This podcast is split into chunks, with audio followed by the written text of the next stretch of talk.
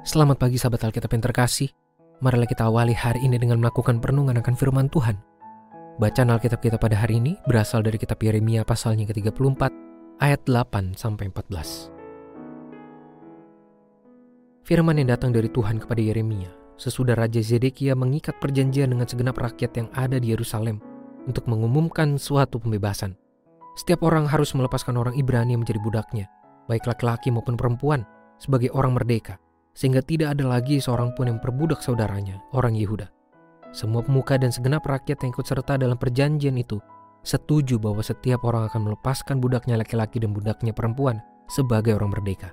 Dan tidak ada lagi yang perbudak mereka. Orang-orang itu menyetujuinya lalu melepaskan mereka. Tetapi sesudah itu mereka berubah pikiran.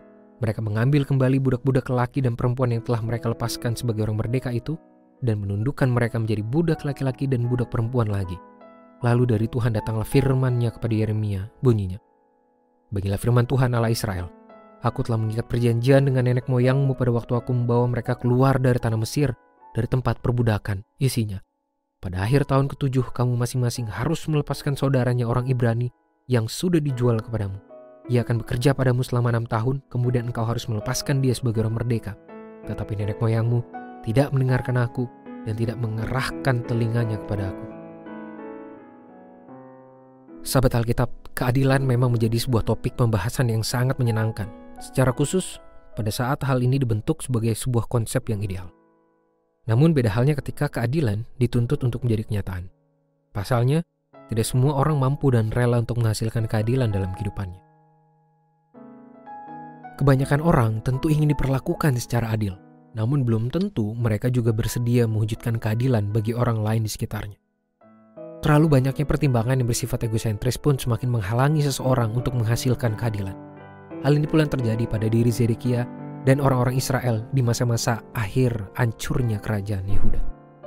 Setelah mendapatkan jaminan dari Tuhan, seperti yang muncul pada ayat 1-7, Zedekia pun membuat komitmen untuk melakukan hal-hal yang sesuai dengan kebenaran firman Tuhan. Zedekia beserta orang-orang Israel yang lain ternyata telah bersepakat untuk berkomitmen di hadapan Tuhan akan menciptakan keadilan di tengah bangsa mereka sendiri. Namun, kenyataannya mereka tetaplah tidak mampu menunjukkan bukti pertobatan yang sejati.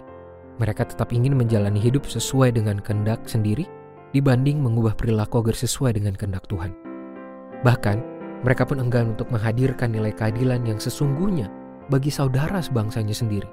Mereka melupakan kenikmatan karya pembebasan dan pemeliharaan Tuhan yang menghadirkan keadilan kepada bangsa Israel sejak awal pembentukan bangsa itu.